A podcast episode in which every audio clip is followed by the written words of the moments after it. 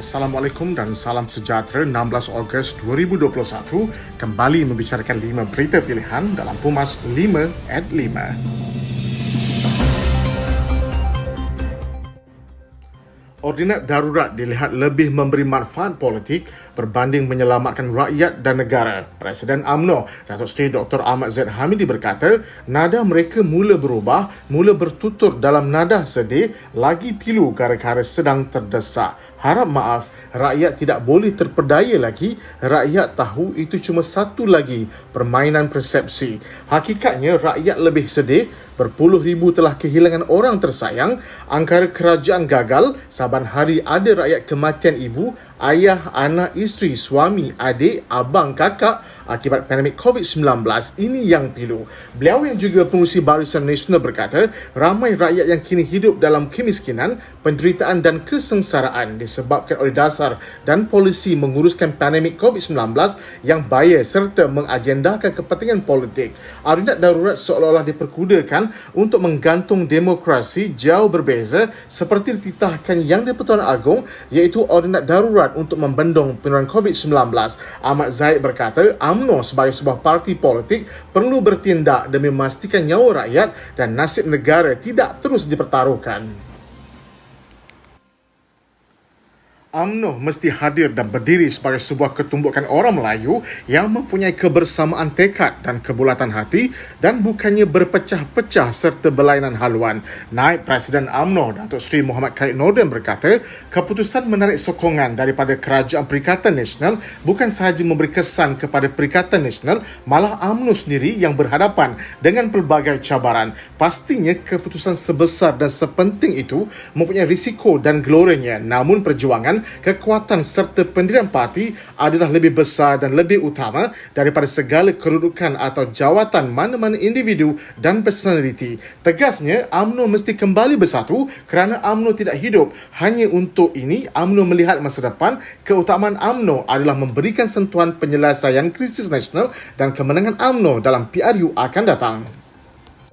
Ketua Pemuda UMNO Malaysia Datuk Dr. Ashraf Wajidi Dusuki berpandangan bahawa Perdana Menteri baru yang bakal dilantik mestilah mengabsahkan kedudukannya dalam tempoh 60 hari ketika persidangan Dewan Rakyat. Mereka yang dilantik sebagai Perdana Menteri yang baru seharusnya yang tidak ada kontroversi dan tidak dianggap ancaman kepada sesiapa dan tidak ada cita-cita politik untuk membunuh pesaing politiknya. Dr. Ashraf berkata fokus utama Perdana Menteri yang baru adalah menangani COVID-19 dan mempercepatkan program vaksinasi agar segera mencapai imuniti kelompok selain menstabilkan ekonomi serta membantu kebajikan rakyat yang kesempitan. Perlu ada gencatan politik untuk memastikan semua pihak fokus membantu memulihkan negara dan menyerahkan kepada rakyat untuk memilih kepimpinan baru dengan mengadakan pilihan umum ke-15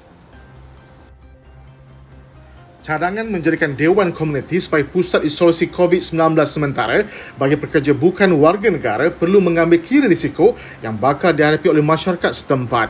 Ahli Dewan Undangan Negeri Sungai Panjang, Datuk Muhammad Imran Tamrin berkata, menempatkan warga asing di Dewan Komuniti tersebut bukanlah suatu tindakan yang bijak. Katanya adalah lebih baik jika Dewan Komuniti dan kaki tangan kerajaan yang akan dimobilisasi digunakan untuk membuka pusat pemberian vaksin tambahan bagi mempercepatkan lagi kadar kadar pemvaksinan. Tegasnya pihak yang bertanggungjawab telah mengambil pendekatan yang salah dan tersasar dalam mengawal selia kes yang melibatkan pekerja warga asing di negara ini.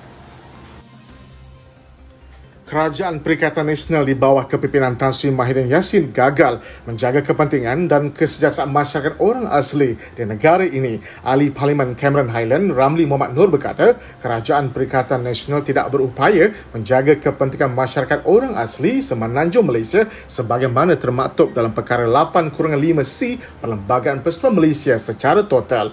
Tiada plan pembangunan strategik dan hal tuju bagi membangunkan masyarakat orang asli semenanjung Malaysia dan dan menyelesaikan masalah pendidikan, infrastruktur asas, ekonomi, pembangunan tenaga manusia, penyelesaian isu sosial serta tanah orang asli. Menurutnya, penolakan cadangan penubuhan perbadanan kemajuan pembangunan ekonomi orang asli membuktikan kerajaan Perikatan Nasional tidak prihatin dengan nasib orang asli.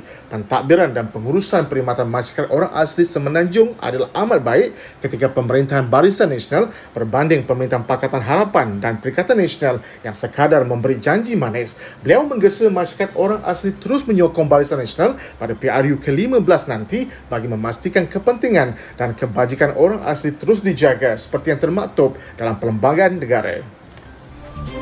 Sekian daripada saya, Muhammad Saiful Muhammad Sahak. Jangan lupa temu janji kita Isnin hingga Jumaat jam 5 petang, 5 berita pilihan hanya di 5 at 5. Assalamualaikum dan salam muafakat nasional.